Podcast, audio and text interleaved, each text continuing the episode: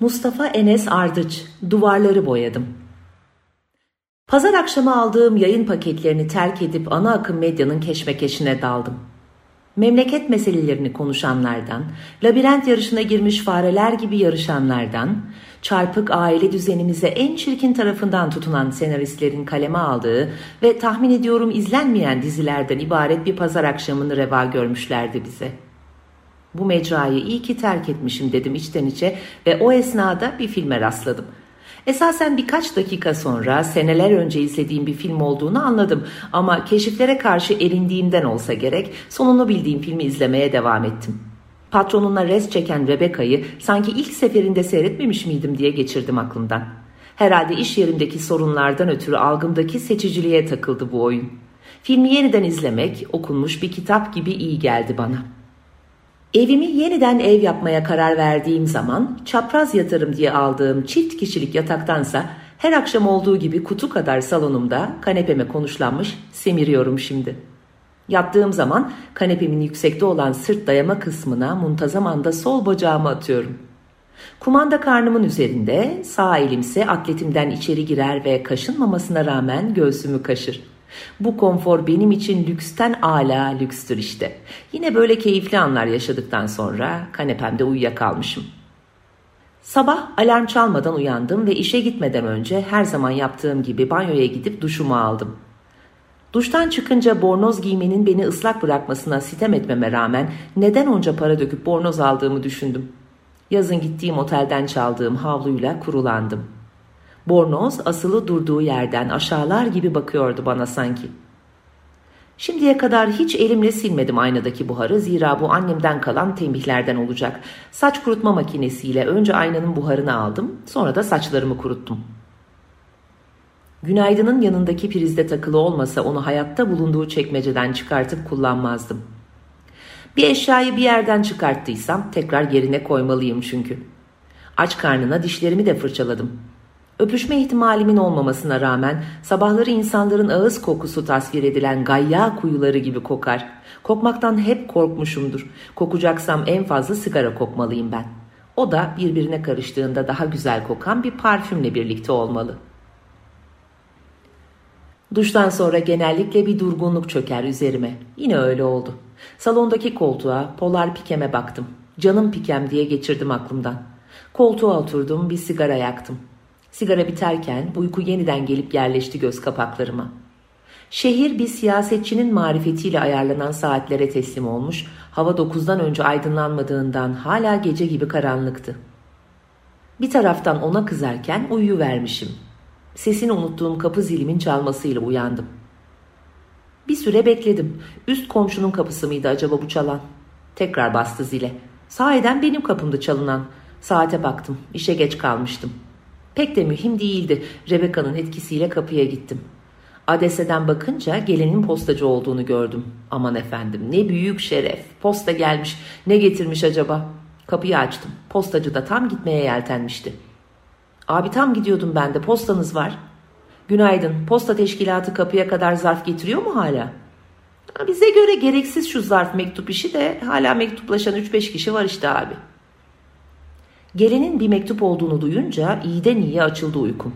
Teşekkür edip mektubu aldım. Kapıyı kapatıp termosuma demlediğim kahvemi bir bardağa böldüm. Sırtımı kaşımak için kullandığım, artık işlevini yitirmiş zarf açacağını buldum kanepenin arasında. Zarf açacağı kaybolmasın diye kanepenin arasında sıkıştırırım da onu ben. Uzaktan bakınca sırtından bıçaklanmış bir ceset gibi duruyordu kanepem zarf açacağı ile birlikte. Ne zamandır maksadı için kullanılmadığını düşünerek aldım yerinden. O da zarfa temas edince vuslata ermiş gibi parıldadı. Bir kağıt dolusu kelamla birlikte küçük bir kartpostal ve bir fotoğraf çıktı zarftan. Nasıl da unutmuşum. Önce kimden geldiğine bakmakta adet. Zarfı yeniden aldım elime. Bu sırada telefona gelen çağrılara ve mesajlara kulak asmıyordum. Mektup ondan gelmişti. Şu karşımdaki koltuğun eski sahibinden. Maziyi özlemekten anı yaşayamayan birisi için çok karmaşık bir anda elbette bu an. Önce kartpostala baktım. Hala unutmamış bu zevkimizi. Sonra da fotoğrafın arkasına baktım. Mektubu değil, fotoğrafı okusan yeter. Kendine iyi bak, yerine yat yazıyordu. Kahvemden bir yudum aldım. Bir de sigara yaktım. Her işe başlarken ayrı bir sigara yakmak lazımdı. Fotoğraf için makinesini tripoduna koymuş, ardında sahipsiz iki bank, bankların ardında hazana maruz kalmış çıplak ağaçlar ve bir göl. Nemden boyası atmış bir tabela. Efteni Gölü yazılı üzerinde. Bankların ortasında kiremit rengi beresi, kaşkolü, hazan sarısı kabanı, yeşil pantolonu ve kahverengi botlarıyla ödüllü bir kompozisyon gibi de kendisi duruyordu. Elinde de deklanşör kumandası ve bir sigara vardı. Efteni Gölü için Google'da bir arama yaptım. Düzce'deymiş. Ankara'dan Düzce'ye nasıl yapsam da gitsem hemen. Kafamı kaşıdım hırsla. Düşünürken kaşınırım ben. Benden etkilenmiş olacak Babür de kanatlarını açıp pençesiyle pirelendi kaşındı. Seri ve bol tekrarlı kaşınan kuşa bakıp onun gibi kaşınmaya çalıştım ama ona yetişmem neredeyse imkansızdı. Zarfı ve muhteviyatını masada bıraktım. Zarf açacağını bir adama saplar gibi sapladım kanepeye ve evden çıkıp işe gittim. O günden sonra bir hafta boyunca mektubu elime alamadım. Pazartesiyle başlayan kaos haftası nihayet cuma gününe atmıştı kendisini ve beni.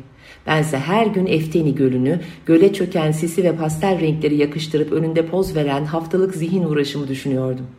Cuma akşamı evde tasarruf edip saçma sapan bir yemek yapmak yerine dışarıdan bir şeyler yedim ve eve geldim. Evde yine kendimle beraberdim. Kendim bana seslendi. Ah bir ateş ver, cigaramı yakayım, cigaramı yakayım. Sigara yak, sigara, en temizi. Sigaramı yaktırdım kendime. Kendisiyle karşılaşmayalı beş gün oluyor. Normalde sabahları duştan sonra aynada merhabalaşırız. Tek başınalığın ekstrası bu saçmalıklar. Sallama çayımı da aldıktan sonra mektubu okudum. Okurken terlemeye başlamıştım bile. Sallama çaydan dışarı sarkan ip bile kötü şeyler yapmaya davet eder gibiydi beni. Mektubu okuyordum ama zihnimden de sen gittin gideli çayı sallama içiyorum, bitiremiyorum demlikte demlediğim çayı, gözüm karşındaki koltukta, ataman yapılmıyor diye ne kadar sövmüştük oysa ki. Senin atama işin bizim bitiş çizgimiz olmuştu. Annenin ördüğü yeleği götürmeyi unuttuğun için onu koymuştum karşı kanepeye. Orada duruyor gittiğinden beri diyerek başlamıştım içimi dökmeye. Kahkahalarımız nasıl da adım adım düşmüştü. Gülüşlerimizin rengi solmaya başlamıştı duvarlarda. Önce atandığını öğrenmiştik. Salak gibi kutlamıştım bir de o haberi seninle. Bir hafta sonra on güne kadar Düzce'ye gideceğini öğrenmiştik. Eşyalarını toplayamazsın dediğimi hatırlıyorum. Öyle ya hafta sonları çıkar çıkar gelirsin diye düşünüyordum. Sonrası yokuş aşağı geldi zaten. Şu tepelerden dolu dizgin koşturan atlar misali benzetmesi var ya tam da öyle oldu işte. Önce jübile konuşmanı yaptın. Koltuğunun orta yerine oturmamıştın hiç daha önce.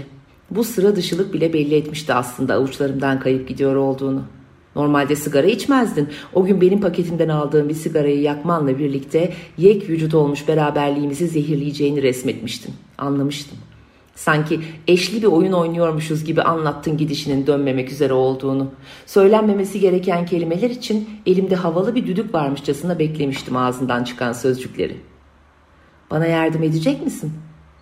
Ederim tabii. Ne yardımı peki? Kitaplarımı toplamalıyım önce. Her odayı arındırayım eşyalarımdan diyorum.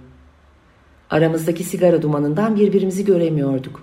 Peş peşe yaktığın sigaraların dumanlarıyla yüzünü perdeliyordun. Böyle konuşmak daha kolay oluyordu sanırım. Göz göze gelemiyorduk bir türlü. Eşyalarımı toparlayıp göndereceğim. Selfie karşılayacak orada. Ben de birkaç gün erkenden gider ev tutarım. Bir şeyler söylemem hiçbir şeyi değiştirmeyecekti. Filmlerdeki gibi olmuyordu zaten hiçbir şey. Kapı çalmış, apartman görevlisi ısmarladığın boş kolileri getirmişti. Haddini aşarak benim sevdiğim birkaç kitabı da eklemiştin koline. Sesimi çıkartamamıştım. Salondaki ıvır zıvırı geçersek geriye sadece yeleğin kalmıştı. Yeleğini al diyemedim. E sen de almadın zaten ya da alamadın. Banyodan sadece diş fırçanı aldın. O zamanlar çift kişilik yatağım yoktu. Seni rahatsız etmemek için ip gibi uyuduğum tek kişilik yatağımızın olduğu odaya girdik. Sanki ev aramasına gelmiş bir polisin peşinden gidiyormuşum gibi adımlarının peşinden geliyordum. Bez dolabını valizlere yerleştirdik. Tüm eşyanı iki koli ve iki valize sığdırmıştım. Sırtıma esen sert rüzgarı hissettiğimde duvarları da söktün sanmıştım. Heyecanlanınca kekelediğimi o ana kadar fark etmemiştim. Evde yankı edecek kadar boşluk vardı artık. Bulaşık makinesi fısırtıyla çalışıyordu.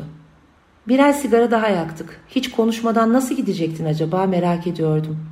Yutkunamayan, sigaradan damağının tadı gitmiş, eli ayağı buz kesmiş iki insan, iki yabancı gibiydik artık. Senin gözlerin doluyordu ama güçlü olmalıydık. Sonra ağlayacaktık belli ki.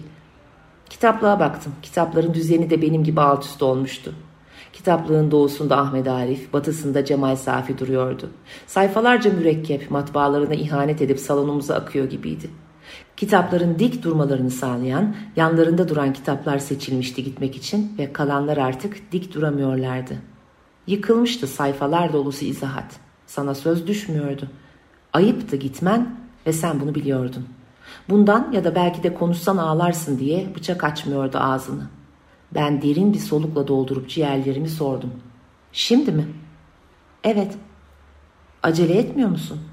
Biletimi aldım iki saat sonraya. Düzce Güven 114. peron. E ben seni bırakırım. Eşyaları indirelim istersen.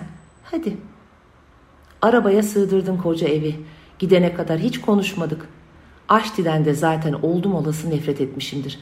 Pantolonun ağıyla oynaşan valizcilerden birisini el ettim. Yükledi el arabasına eşyalarını.